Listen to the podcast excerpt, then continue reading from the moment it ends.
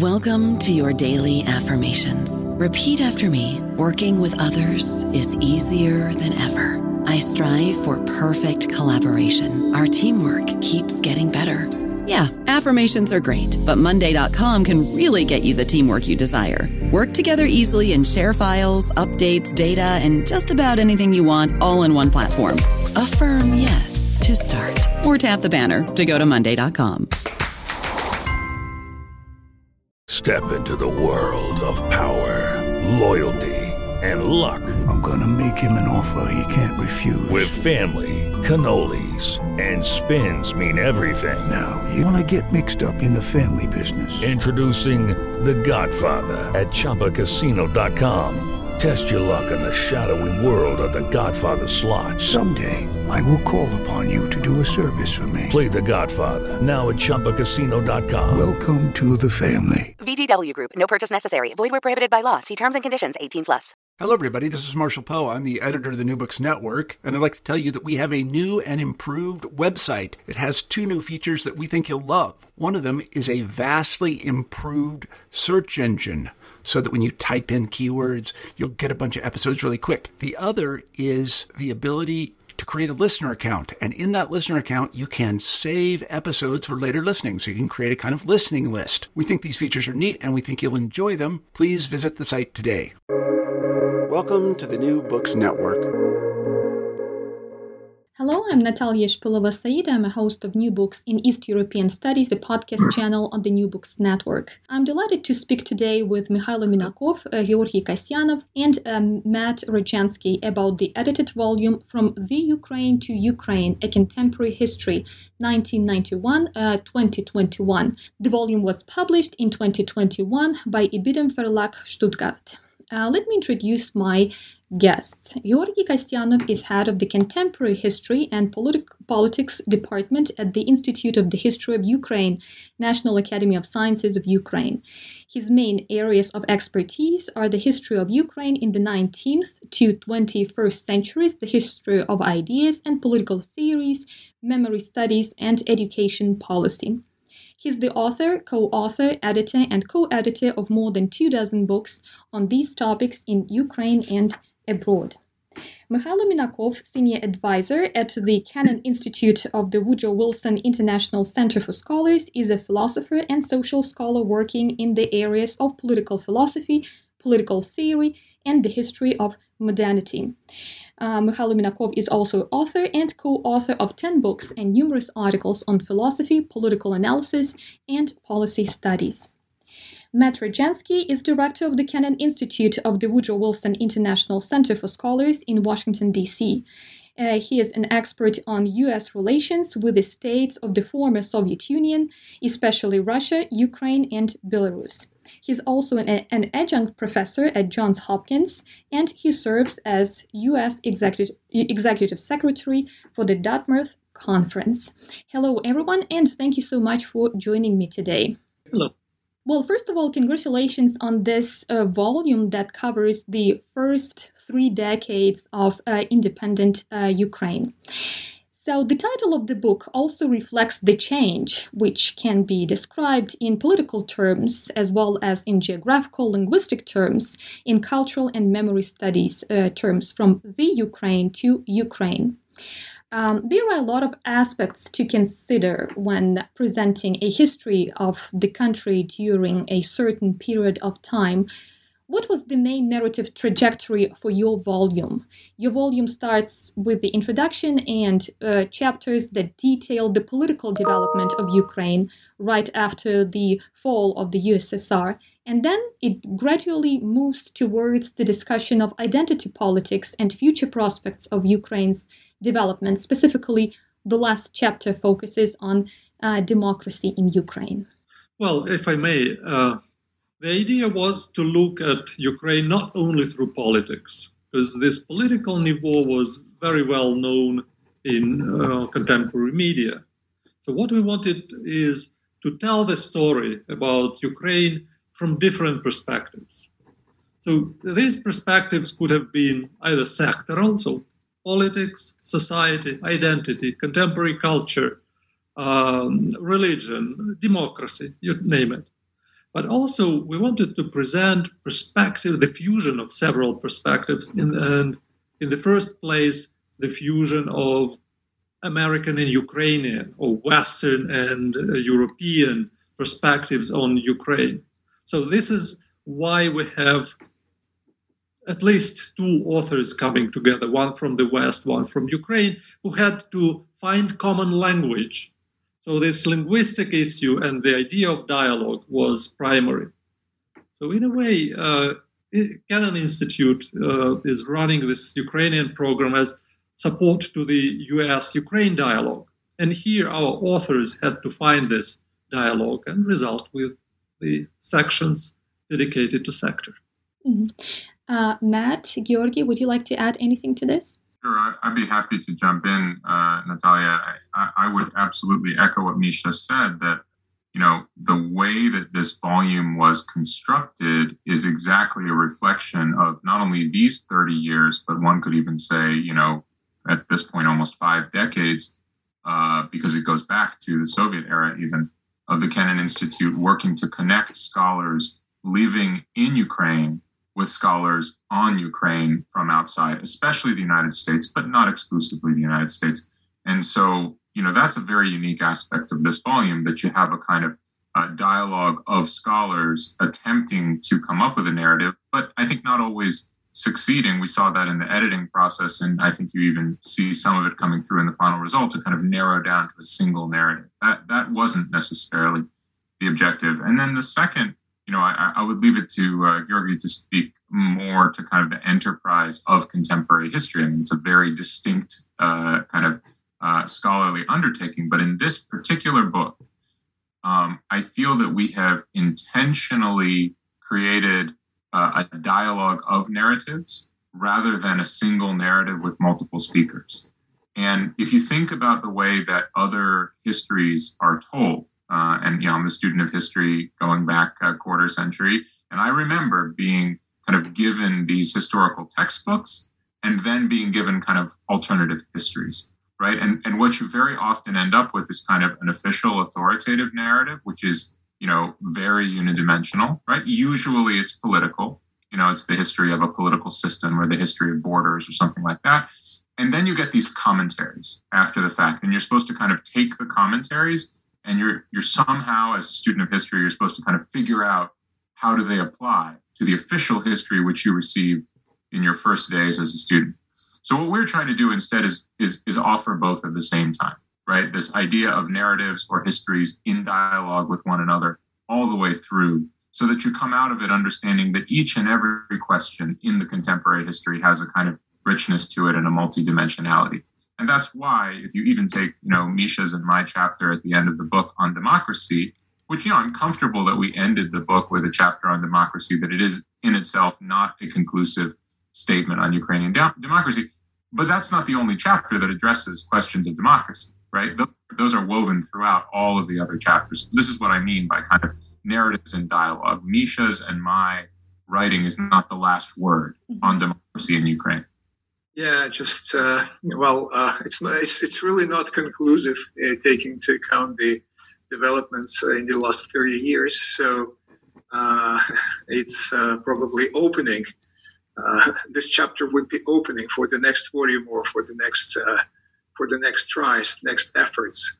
I would also add that at the beginning, when we started this enterprise, the idea was to well, initially the idea was to presents some kind of purely uh, academic uh, volume um, written for academics. Uh, in in the course of implementation, it turns uh, that it turns to us that we should uh, well slightly adjust it to a broader uh, audience, and in fact now we believe that it will be at least interesting introductory reading for uh, students, for university students, and for broader uh, audience. Another uh, important aspect of this book is that for us ourselves, it was a kind of uh, uh, try to uh, to rethink, reconsider, revisit 30 years of Ukrainian independence, and to present a kind of not so much linear narrative, but but uh, something which would include events, facts from the from the last 30 years. Uh, well, so and this. Uh, in this case, I think one of the this book would be one of the early birds in the in in the, in the array of other undertakings which would take uh, which would commence or already happening somewhere else. So I hope that uh, I, I, think that it's already published. Misha, yes, is it correct that it's already in print? So uh, I did receive yet the copy, but uh, it is it's it started starting circulating. We uh, we expect uh, well we expect reviews, and I'm sure that reviews would be very different, particularly because of the philosophy of this volume. that we included people, scholars, not just for different countries, and as Matt mentioned, also with different uh, approaches, methodological approaches, different political views, uh, different outlooks. So, uh, well, it, it should be something kind of challenging reading for many people. And uh, I think that as as many people we have in this volume, with as many views we have in this volume, as many different reactions we would expect on it. Mm-hmm. Thank you. Thank you so much. Yes, as you uh, noted, the book uh, specifically covers uh, 30 uh, years.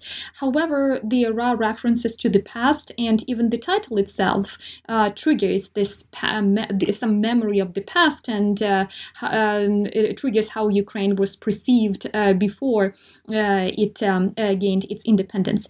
So, um, I would like you to share your um, ideas on how the perception of Ukraine changed changed over the last 30 years? Well, uh, it's, it's, well, to a certain extent, it's reflected in the title of the book.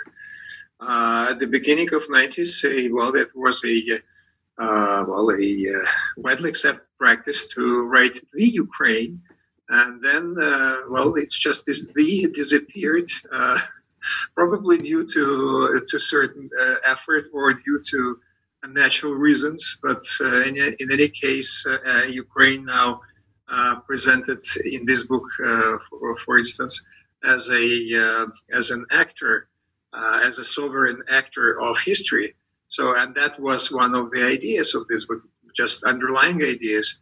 So, this is probably the most important uh, uh, change in perception that Ukraine now considered by the world as a as a sovereign actor. Well, you know that sovereignty is a, uh, well, certain extent is a relative uh, concept, but generally you understand that, uh, well, well, well, Ukraine is not the Ukraine now. Mm-hmm. Mm-hmm. Um, Mikhailo? If I could, yeah, if I could jump in on that, um, and, and then we'll save the, the final word for, for Misha. Um, I just would say, you know, look, my view of the title was always that it is meant to be a little bit cheeky and a little bit provocative. I mean, there's nothing particularly profound about, you know, removing or adding the article. I know that people can get into kind of endless loops of, of discussion of this. You know, so many people do it uh, or say it unintentionally, right? Just as people make all kinds of kind of mental slips.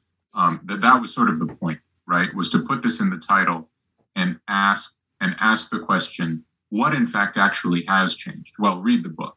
Read the book if you want to understand you know sort of the essence of real change. That's that's one point. The second point um, you know a little bit to what georgi, georgi has just said. You know i was one of those who was uh, you know teaching uh, the history of ukraine and, and contemporary politics of ukraine before 2013 and I remember it was often the case that we would ask the question, you know, what has been the achievement of what at that time, of course, was was only 20 years uh, of independent Ukraine? You know, what what matters about it? And I actually wrote uh, an article to this effect. Uh, I want to say around 2011 or 2012, uh, in which the, the main point was, well, what matters is that Ukraine now has subjecthood, right? That it is the subject of the sentence and not the object. And I think that's very central uh, but it's also not unidirectional. Because if you think about Ukraine, for example, in the late Soviet era, as a kind of counterpoint to Moscow, right? There was the sort of Moscow narrative, and then, oh, there was what was happening in Soviet Ukraine. There was pressure against the center, there was pressure against the system. Um, and you think of maybe the early 90s as the apotheosis of that. So it, it ended in the independence of Ukraine and the emergence of this new country. And then you had a period where, for a decade or a couple of decades, despite all of the problems, you could say what I said in that article, which is at least Ukraine has been independent, it has had subjecthood. Um, I think one of the challenges today is that increasingly in this dire state of fighting for its survival, fighting for its territorial integrity, fighting, one could say, for its democracy, um, a lot of the narrative about Ukraine, including from Ukrainians themselves, including from very prominent Ukrainians, has slipped back into the mode of only being a counterpoint to Moscow or being overwhelmingly a counterpoint to Moscow. And I think that's that's something else that this book pushes back on by saying, yes, of course, there is the narrative of the war. Of course, that's a, that's an important narrative, but that's not the history of 30 years, right? There is a story of Ukraine. There are stories of Ukraine uh, which which come from Ukrainians as the subject, as opposed to Ukrainians as you know either the object or somehow as the opposite of of of Russia. You know, this this is not Kuchma's book. Ukraine is not Russia. Mm-hmm. Well, and I would like also to, to stress that this book is dedicated to the experience, social experience of a new society. So, and this novelty is interesting, it's intriguing what was happening there. Because when you say Ukraine, it's either war or revolutions, Maidans. Okay, so what else is happening in Ukraine? And why Ukraine is an agency and has an agency? Only because it fights or because there are big uh, political events. And then if you look at uh, this second, third, and the fourth chapter, there you have the history of return of capitalism and how differently it can be described and how differently it can be experienced. So in the second chapter, we have uh, Timofey Milovanov and um, Ilona Sologub describing how the private sector is appearing. So basically, in 1991, we have a huge redivision of all our sphere of conduct into public and private spheres. And public was invented recently, and how Ukrainians invented it for themselves. So here comes capitalism, but here comes corruption, here comes uh, this public private relationships, and it's important or Yulia Yurchenko, Pavlo Kutuyev, Maxim Yenin, and Gennady Korjov, they were describing uh, how the social inequality appears. So, experience of poverty and richness. It's something new. For several generations, it was kind of missing in the culture, and it's back. And what was happening with us? And then energy sector. We, we now discuss a lot energy, but uh, the, the long story of it is usually unknown and here, Margarita Balmaceda and Andrian Prokip provide you with the story, and suddenly you understand how multilateral and complex is all that history. So, in a way, the, the book is, well, it's, I don't want to avoid pompous expressions, but I, I think in a way it, it's an encyclopedia of contemporary Ukraine. Mm-hmm. Modest, humble, but with a lot of information. And this is why, in, in the end, we asked every author to conduct a list of 10 uh, important further readings, important literature, so that the wider audience or students who study Ukraine in the United States or in the United Kingdom, they, they could uh, move on already by having certain framework, already understanding the experience of these 30 years, and then uh, go deeper into an issue or another. I don't know about you, but I'm very busy and I don't have a lot of time to cook. That's why I subscribe to Factor. Eating better is easy with Factor's delicious, ready to eat meals. Every fresh, never frozen meal is chef crafted, dietitian approved, and ready to go in just two minutes. You'll have over 35 different options to choose from every week, including Calorie Smart, Protein Plus, and Keto. These are two minute meals. Factor meals are ready to eat and heat, so there's no prepping, cooking, or cleanup needed.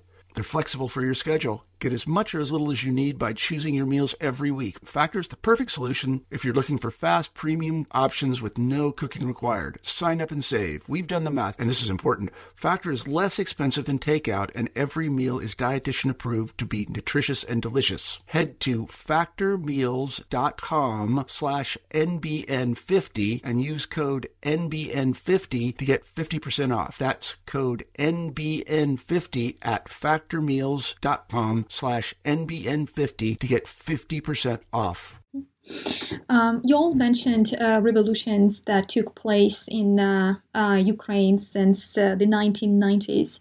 Uh, and to some extent, all of them were similar, and to some extent, all of them were different from each other. Um, unfortunately, yes, uh, like you pointed out, Ukraine is not only about wars and revolutions, but unfortunately, that's how Ukraine became known to the international communities. And I would like you uh, to share your thoughts on these revolutions in Ukraine, how they different and how they similar. Uh, no, well, just uh, I would say that uh, well, we have a concept, uh, different concepts of revolution. What what revolution is. Uh, we have a views like Stanislav Kruczynski. He wrote a, a book about a revolution of 1991, saying that uh, uh, the solution of the Soviet Union was a revolution, and it was also Ukrainian revolution. We had revolution on granite uh, in in 1990. Then there was a uh, invisible revolution of thousand when uh, there was a split in the parliament, and uh, it was called uh, Velvet Revolution. Then it was an unfinished revolution of 2001, which. uh, the movement against Kuchma, and then 2004, which was Cold Revolution, and then 2014, Revolution of Dignity. So we're very rich of revolutions. Uh, the only problem is that we didn't have real revolutions there. Probably with some exception, like 91, yes, it might be considered as a revolution because there was a real shift uh, in in in all spheres of, of life. But generally, when uh, Ukraine, uh, when when we hear here Ukraine and revolution, it's Orange Revolution and Revolution of Dignity. So, uh, well, uh, I myself, uh, is, well, quite skeptical about the term revolution. I prefer to call Orange Revolution electoral protests and uh, Revolution of Dignity a, a revolt. Uh, so um, generally, uh, well, it is pity. Uh, generally, if we have revolution or we have all this uh, praise for revolution, it means that our citizens do not have any other channels to uh, to reach their goals and the goals of democratic society. There is also uh, a concept of peaceful revolution of 2090, the electoral revolution, when Zelensky came to power. So that also might be considered as a kind of uh, well, revolution. So generally, uh, and another final point about revolutions, and this book is exactly about this. Uh, picking up what Matt said about that Ukraine versus Russia, not just not just versus Russia. We have a number of neighbors. We have a broader world, so we should not reduce this to, to well, course, we have the problem with Russia now, but generally, it's not only Russia which exists in, in the outer world. And another important aspect of this book, uh, in particular, is uh, that we have not just Ukraine versus other in terms of other countries, other world, other blocks, other uh, big uh, uh, big entities. We also have, according to this book, Ukraine versus Ukraine. We have different Ukraines within Ukraine, and this book is also about this. Uh, either it is chapter on identity or religion, or uh, economics, or uh, social life, or politics. We have Ukraines versus Ukraines. So we have internal strifes, internal contradictions, and uh, a lot of things which should be considered by any student of Ukraine if he or she wants to uh, to understand this country adequately. If I say so on, on your original question about revolutions, Natalia. So um, again, as a student of history, you know, um, I am ceaselessly um, amazed by how the, the narrative of revolution uh, it becomes instrumentalized. So, because revolution can be a useful word or sometimes a scary word for politics, it becomes a political word. So, in actual fact, you know, if you go back to the 19th century, there's as much social and economic, um, even ethical content to revolution, to the idea of revolution, as there is political, right? So, political regime is, in a sense, only incidental to the central revolution, right? The central kind of you can't see my hand gesture, but you know, sort of the turning of the wheel, if you will, of the human experience. And so I think one of the values of uh, this type of narrative, which explicitly puts, or these narratives, which explicitly put, um, you know, the social and economic experience, uh, the the artistic and cultural experience, um, you know, other dimensions of, of economic like energy, et cetera, you know, into the the arc of a revolution, if you want to call it that, uh, is that you are not only bound to political change as your device for describing what is revolutionary about Ukraine or the new Ukraine, if you want to call it that. Because I think, frankly, I think one of the things that's revolutionary is the relationship between money, power, you know instruments of the state etc in in modern ukraine i think ukraine has established a very significant paradigm for how those things work people use the o word oligarch as a kind of shorthand for that that's revolutionary right i mean that doesn't mean that it's never happened in human history but it's not the way things were 30 years ago and it may not be the way things are 30 years from now so again i would I, but i would say that that is not necessarily first political in its character. It's economic, it's social, it's kind of all encompassing. And when you when you see the Pinchuk Art Center in the very middle of Kiev, well, you know it's also about art and culture, isn't it? Well, and uh, I would like to, to say that from philosophical point of view, revolution is the time and space of new beginnings, of new unprecedented beginnings. And of course, from that point of view, 1991 is the revolutionary moment for Ukraine, and Ukraine is itself a product of that revolution. But then, uh, and Matt and I describe it in our chapter, Ukraine has gone through two full revolutionary cycles from the promise of freedom for, for in, in, politics, in uh, also in economy, and then to the momentum of disorientation, uh, authoritarian uh, attempts, and then new revolt, new change of government, a new cho- change of regime, and another one. So between 91 and 2004, between 2005 and 2013, there were two full cycles. And uh, the, the mystery and the question remains if the third uh, if the third cycle is in place. Have Ukraine broken this non-evolutionary uh, development, cyclic development, or not? Did the war factor uh, actually play this important uh, role in changing the pattern of development. It's uh, still not clear up until today.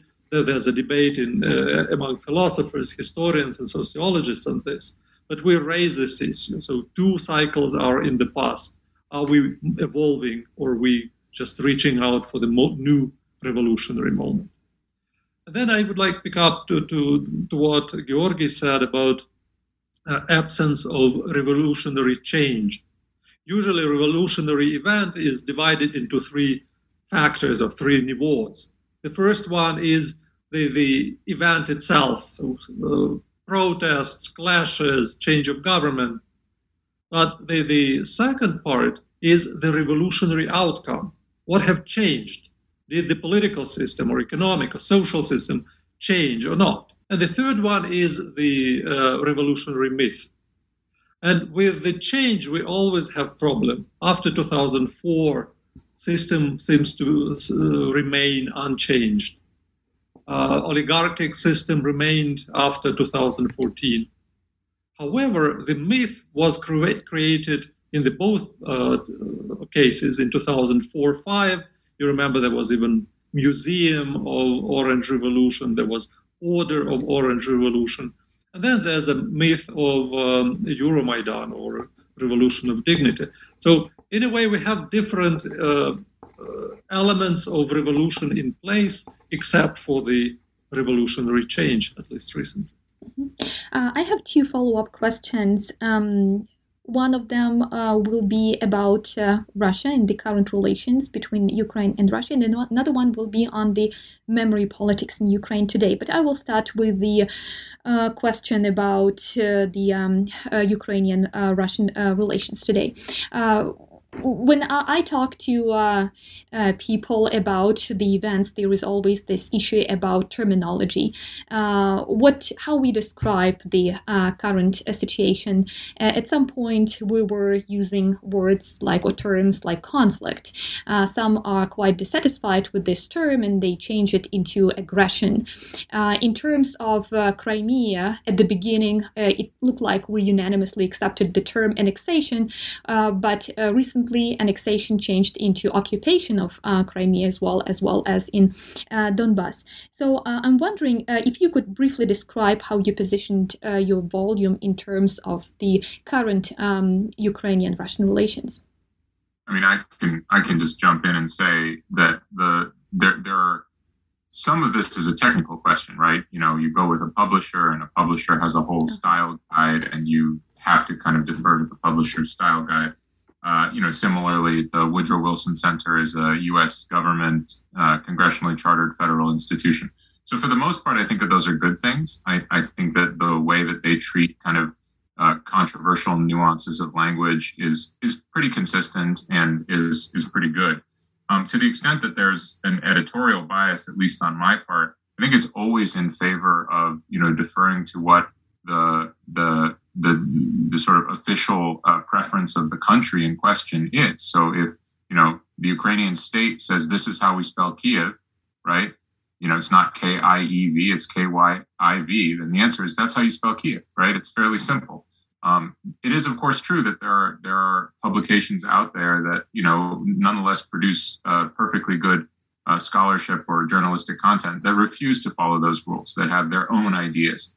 Um, but I, you know, as a general rule, I would I would I would argue against um, kind of paying overly much attention to these superficial things, and that's what I meant about the cheekiness of the title, right? I I know I myself just committed this uh, committed this fallacy earlier in the conversation by referring to Kuchma's book as you know you know Russia is not uh, Ukraine is not Russia uh, solely by the title, right? As if to symbolize everything with the title. But actually, the point of our title was to say that there's so much more than the appearance or disappearance of an article.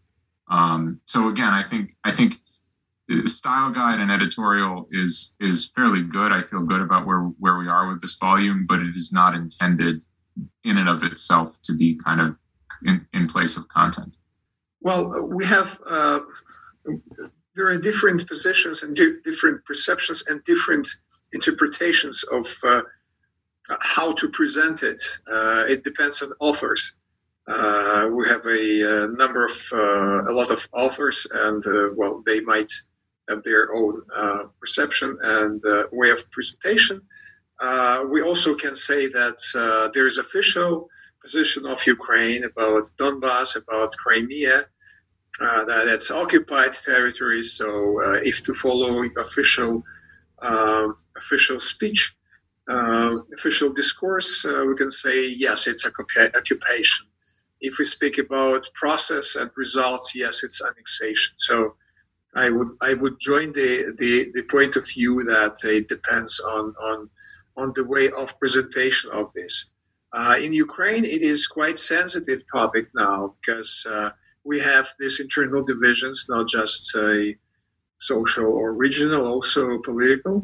And uh, we also have a kind of uh, uh, censorship when, for instance, if you use the concept of civil war, speaking about Donbass, it's very much unwelcomed. And if you would recognize that there are features of civil conflict there, if you would say that there are people with Ukrainian citizenship who fight against people with Ukrainian citizenship and will say that it would say that it is civic conflict or civil war, then you might be ostracized. So, uh, um, so um, um, well, people can, can do this uh, in academic discussions, but when you speak publicly, then it is it becomes very sensitive.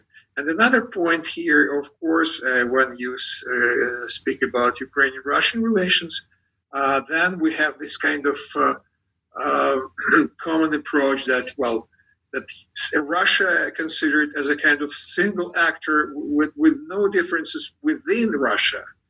But when we talk, when we discuss Russian uh, politics, there are a lot of people there in Russia who do not accept uh, neither occupation or annexation. Those people who do not support Putin, those people who are in open or in hidden opposition, etc. So it is very important to understand when we write about something about Ukraine, first of all, about multiplicity of different choices within Ukraine and about multiplicities of re- re- different concepts regarding the neighbors, including, of course, Russia. Well, and in addition, in most of the chapters, you can see how the conflict, the war, the loss of control over the territories due to aggression and occupation and annexation, uh, how it's been perceived and um, how it became part of Ukrainian social experience. That that was the major issue for, for us. For example, in um, a chapter on Ukrainian contemporary art, authors show how it's how it became an event that inspires a lot of uh, artists today. That's the the experience that should be expressed, in, or uh, how it makes an impact on the religious sphere. How three Romes now became uh, they, they have their own representation, one Kiev. So all all these aspects, uh, not not political, but rather experience of contemporary nation is there, and that's uh, very important because these games with the language they also are very toxic in a way because they, they try to control how you think, how you speak, and put in some paranoia. But while you work with experience and with social experience, you bring some therapy. And this book is part of this overarching process of therapy. Mm-hmm. Uh, I have this second question about the uh, memory politics. And Georgi, you earlier mentioned that uh, we should also pay attention to the fact that there are different Ukraines in Ukraine. And uh, on the one hand, I also believe that um, we should uh, probably carefully spelled out what we mean by different Ukraines in Ukraine. On the other hand, um, it's some sort of a uh, tradition, uh, political and cultural and historical uh, tradition in Ukraine when we talk about either di- different regional peculiarities or political peculiar- uh, peculiarities and so on and so forth. But my question is about the current uh, memory politics and to what extent it is accommodating uh, towards this idea of different Ukraines in Ukraine. Oh, okay. Uh, well, I uh, I think that's uh, uh, well. Once again, we can say uh, when we when we discuss the memory politics, we again can uh, can discuss the Ukraine versus Ukraine, or Ukraine's versus Ukraine's. I once in the in the past I even had a, an idea to write a book under the title History of Ukraine's in plural.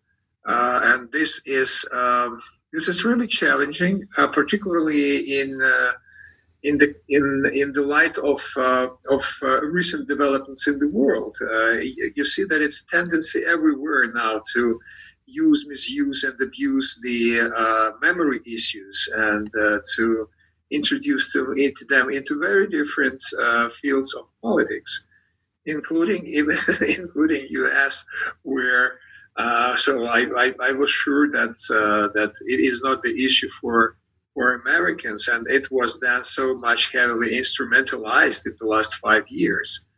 Uh, so um, Ukraine, it is well, it is particularly keen issue, and uh, we have a uh, yes, you have mentioned that we have different historical traditions, different uh, different legacies. And these different legacies are still alive, first of all. And second, it is very important that these legacies are cherished or uh, cultivated by uh, different political actors. And they get symbolical capital and they also get a uh, not very much symbolical, very material capitals in, when having uh, uh, exploiting uh, this issue. So it is it is really hot. Well, yesterday we had a certain date. Uh, so, uh, and once again, as, as always on 9th of May, some small scandals, some different, uh, different approaches, some different versions of the past. And of course, it is also the, the, the neighbors really heavily involved into this. Russia first, then Poland. We also have real controversies with Poland, while our other neighbors also have controversies between them. So uh, it, it is a really hot issue, and uh, it probably deserves a separate uh, separate volume sometimes in the future. Uh, but generally, yes, that that's uh, we, we, didn't pay this uh, well special attention to this issue in the volume. It should be there, of course. It is some, somehow reflected in the identity chapter, but generally, uh, yeah, well, that that's probably a small gap in the book. But uh, well, probably we will do something in the future.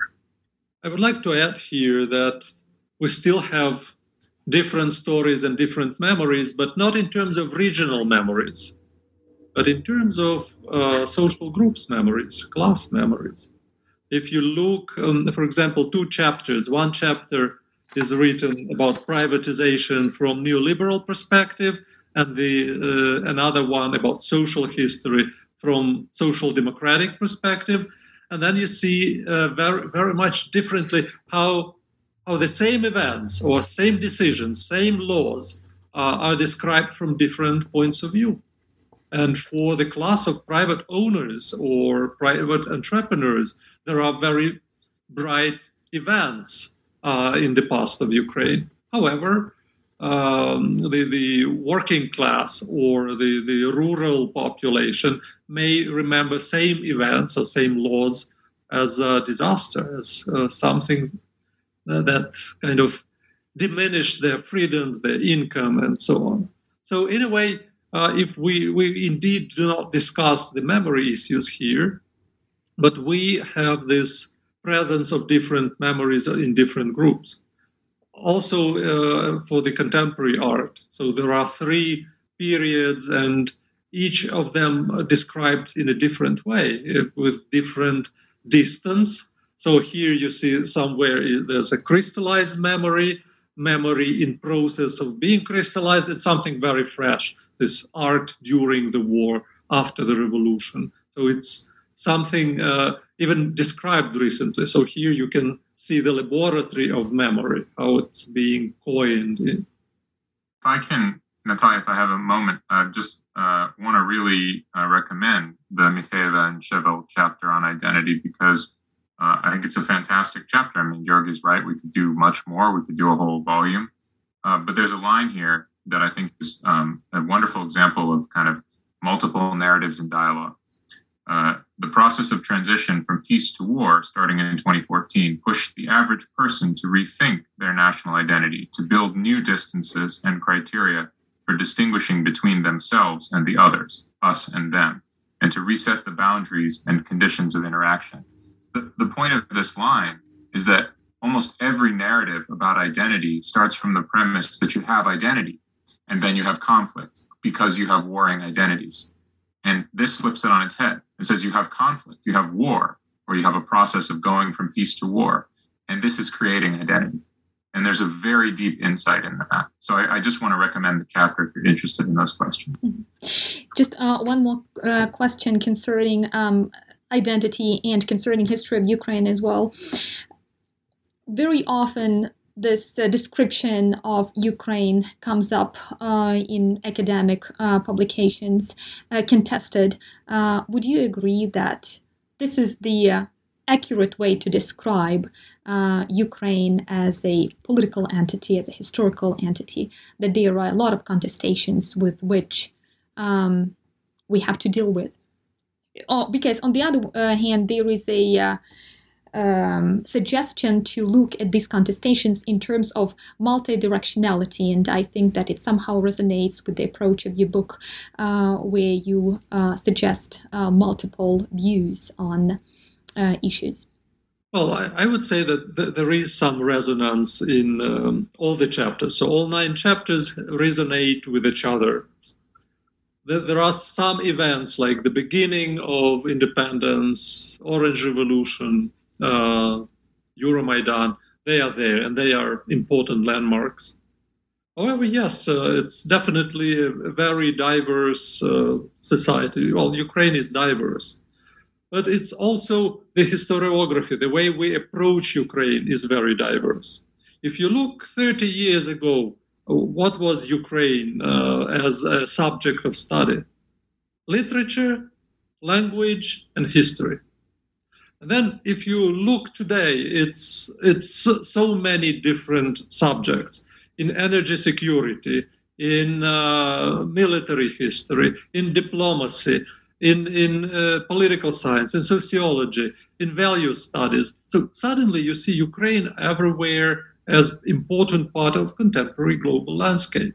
So this is where the, uh, the, the, this article, definite article, the was dropped.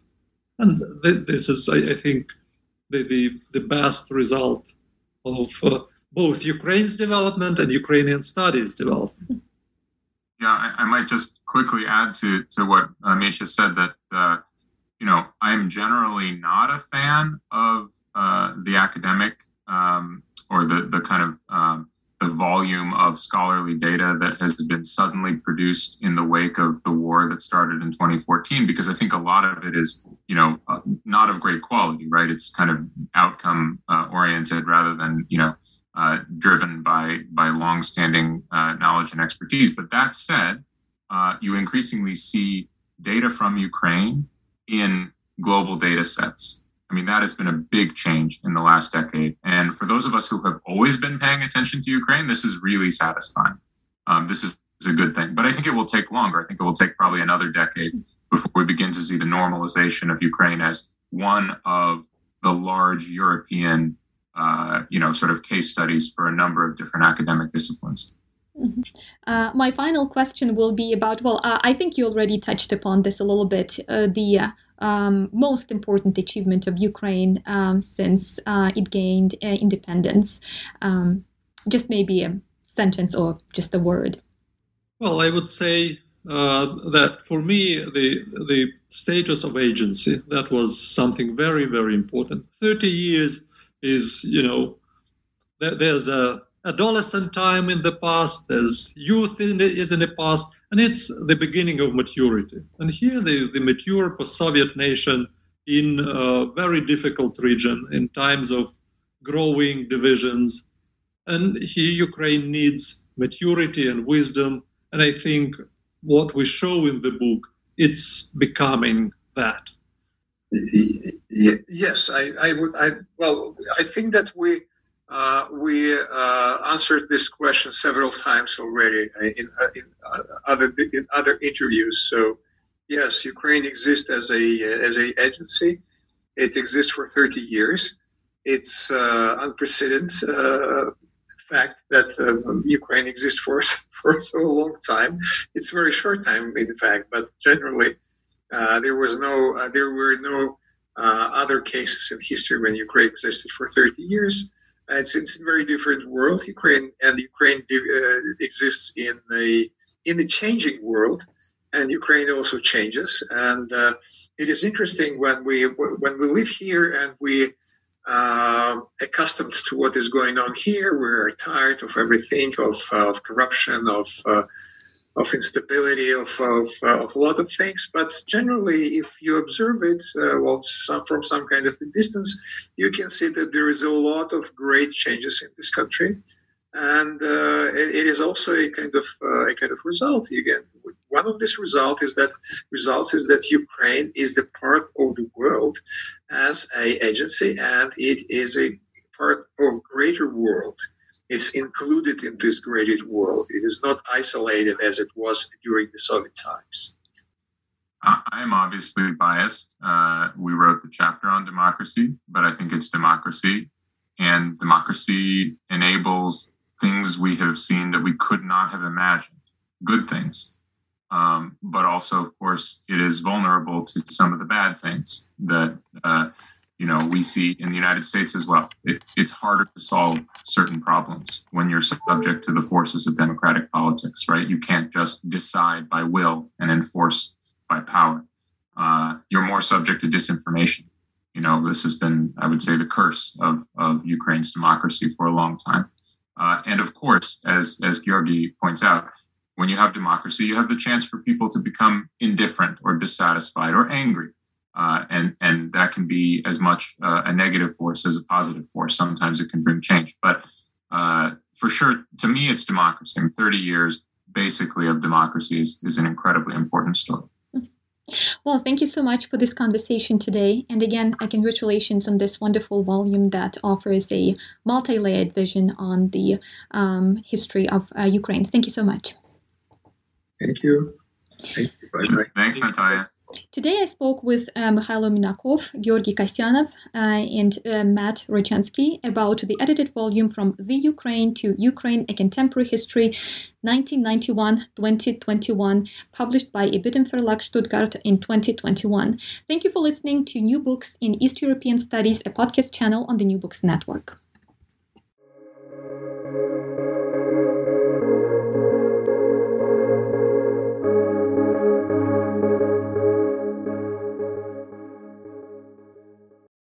Hey guys, it is Ryan. I'm not sure if you know this about me, but I'm a bit of a fun fanatic when I can. I like to work, but I like fun too. It's a thing. And now the truth is out there. I can tell you about my favorite place to have fun Chumba Casino. They have hundreds of social casino style games to choose from, with new games released each week. You can play for free anytime, anywhere and each day brings a new chance to collect daily bonuses. So join me in the fun. Sign up now at ChumbaCasino.com. No purchase necessary. VGW. Void were prohibited by law. See terms and conditions. 18 plus.